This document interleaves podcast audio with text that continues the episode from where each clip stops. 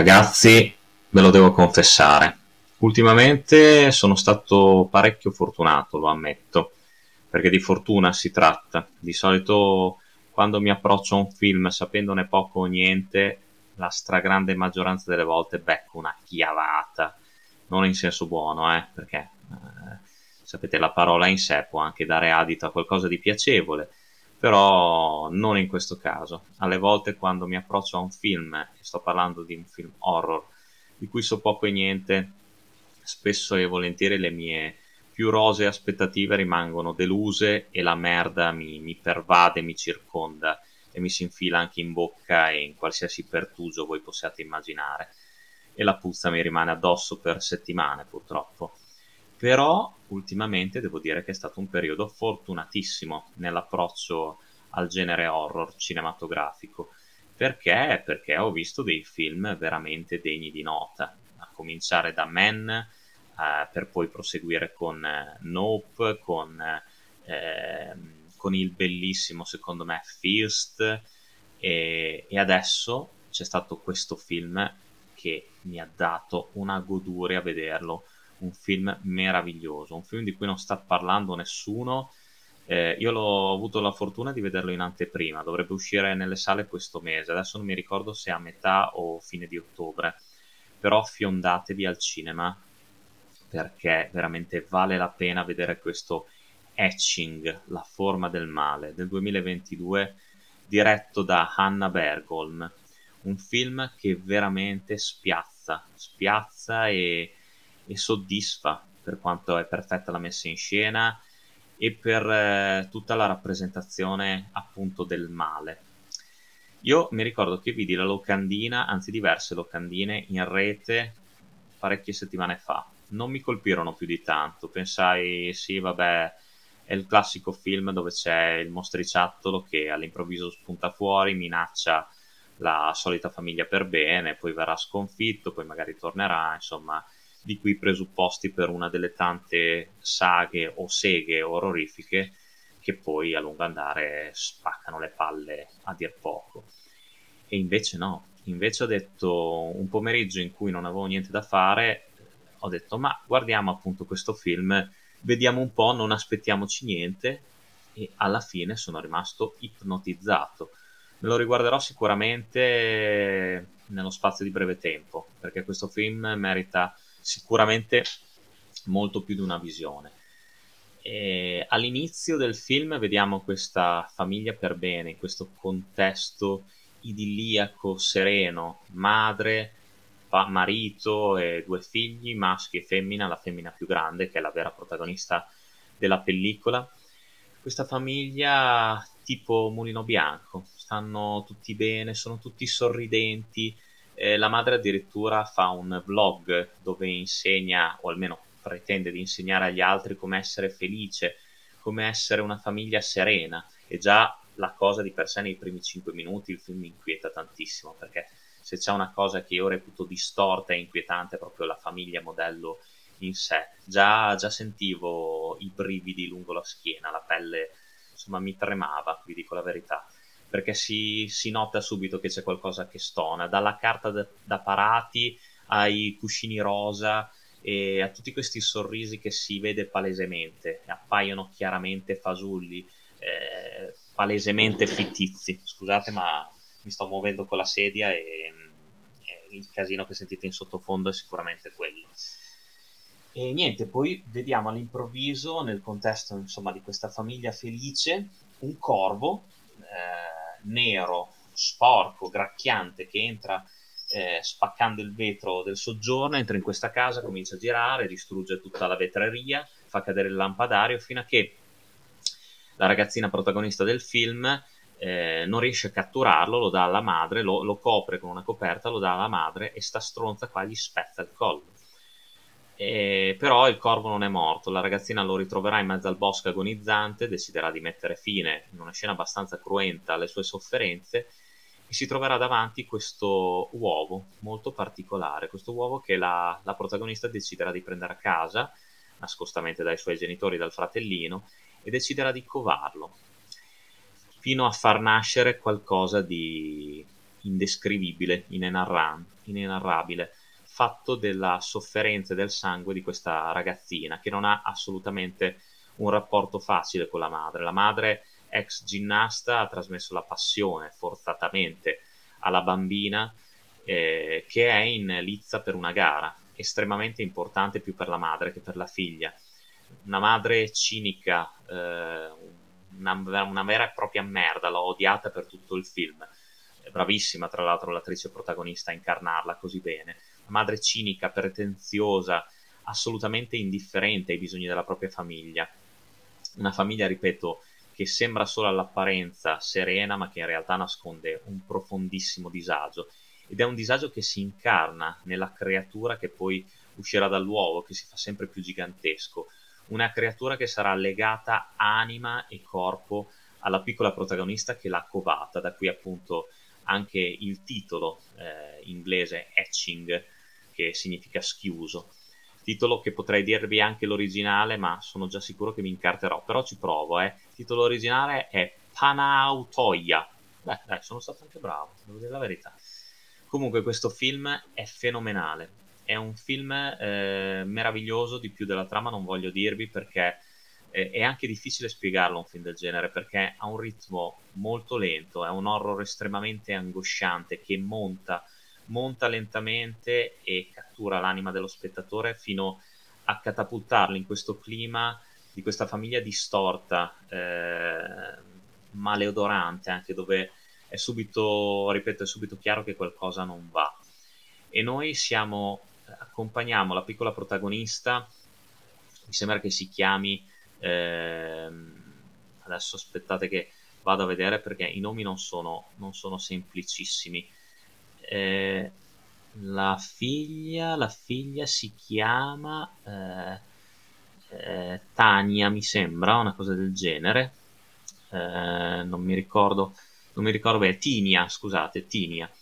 E ehm, noi assistiamo proprio al disagio che ha questa bambina, c'è un, un complesso, difficilissimo rapporto tra madre e figlia. La figlia cerca di soddisfare la madre a qualsiasi costo, cerca di volersi eh, far amare, non rendendosi conto che invece la madre non la amerà mai, perché prima di tutto non è stata desiderata questa bambina.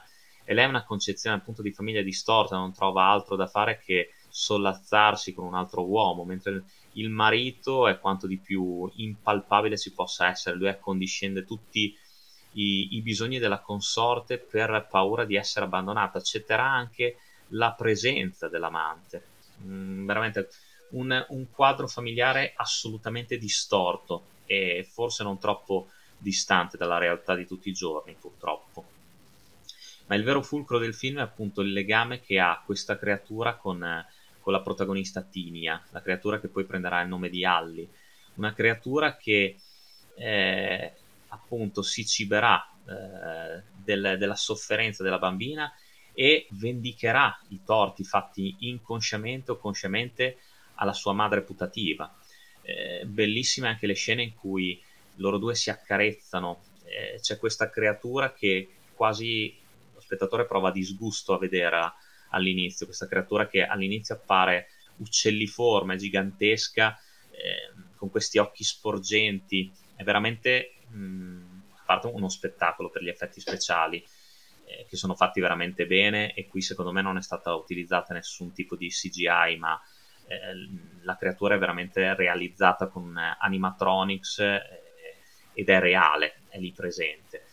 E poi questa creatura evolverà. Alli subirà una metamorfosi ehm, che la vedrà sempre più avvicinarsi anche fisicamente a Tinia.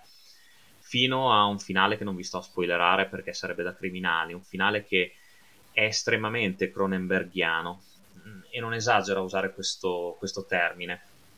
Tutto il tono del film può essere associato eh, a un horror vecchio stampo, appunto come quello di Cronenberg, ma anche a un horror moderno, perché qui l'orrore si manifesta alla luce del giorno, nella routine quotidiana, come appunto poteva essere quello di Midsommar, tanto per citare un titolo recente.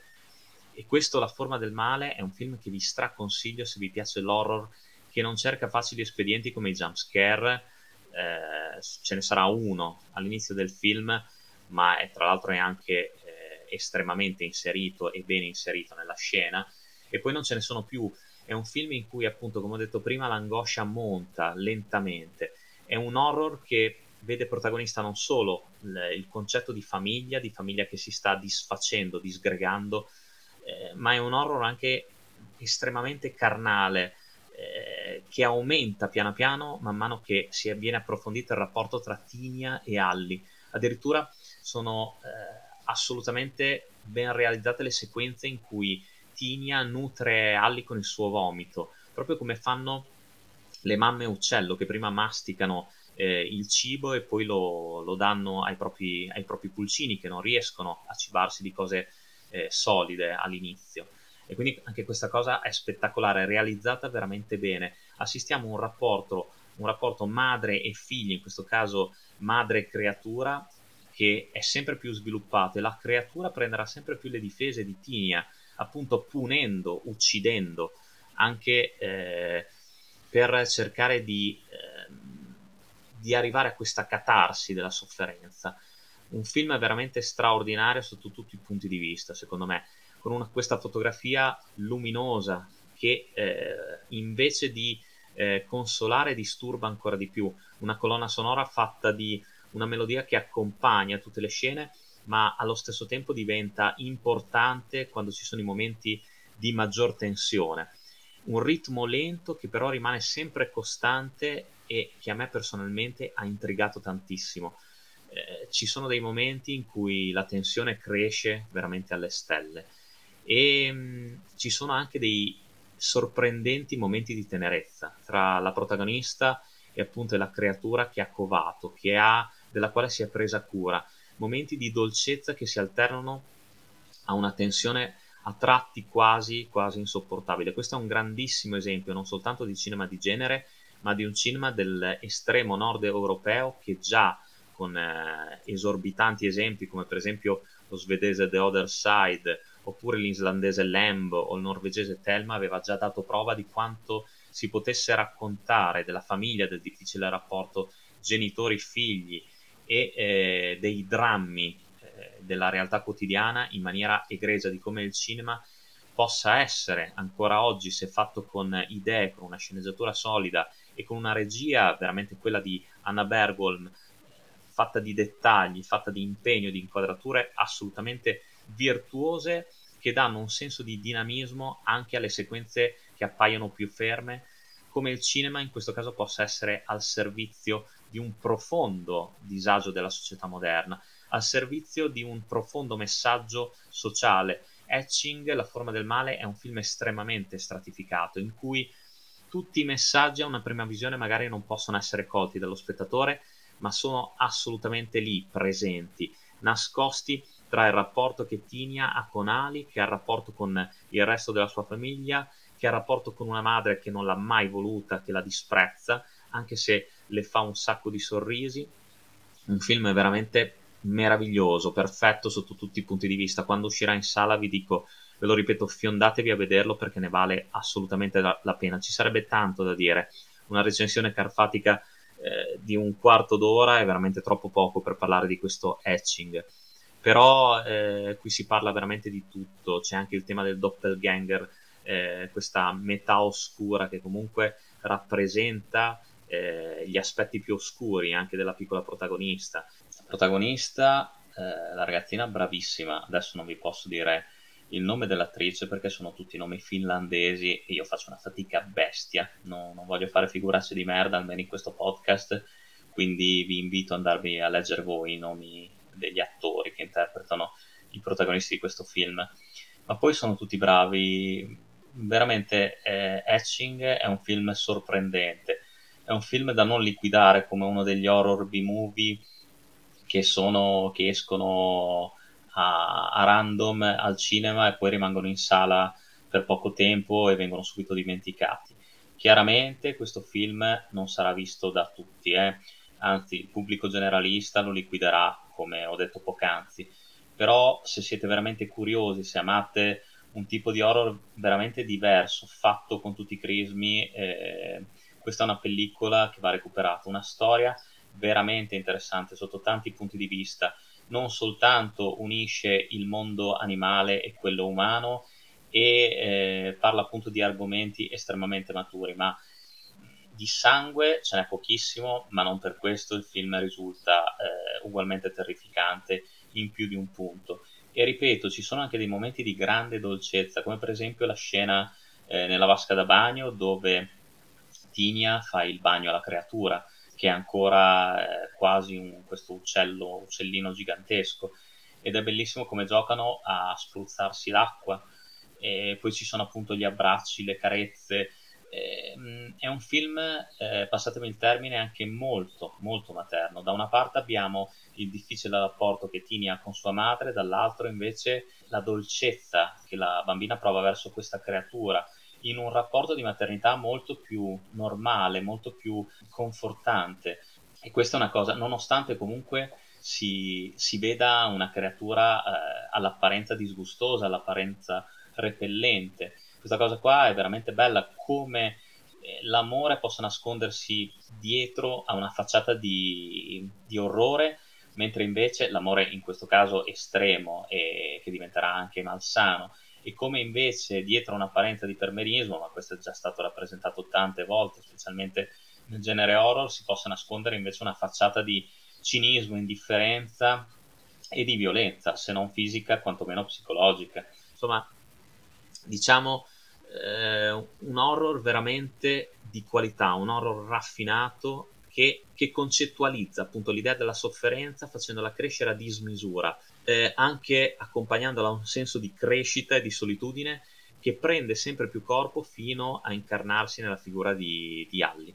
Veramente, veramente fantastico, dove l'universo maschile è trattato solo marginalmente ed è un universo debole. La figura dell'uomo qui è distrutta dalla preponderanza femminile perché Essing è un film tutto al femminile, un film che parla di maternità, di maternità in tutti i suoi aspetti, in tutte le sue sfaccettature, come sia difficile la maternità, come ci si possa sentire adegua- inadeguati ad essere una madre, come forse la maternità non sia neanche un desiderio di tutte le donne e non sia adatto a tutte le donne. Un film veramente complicato, ma nel senso più positivo del termine. Un film che farà riflettere molto e che eh, è adatto sicuramente al pubblico più curioso, al pubblico che apprezza l'horror più autoriale in questo senso, ma autoriale non vuol dire noioso, vuol dire eh, intrigante, vuol dire un horror che rapisce, un horror che ti cattura e che ti prende dall'inizio alla fine, un horror che ha i suoi momenti, lo ripeto, di tensione, di angoscia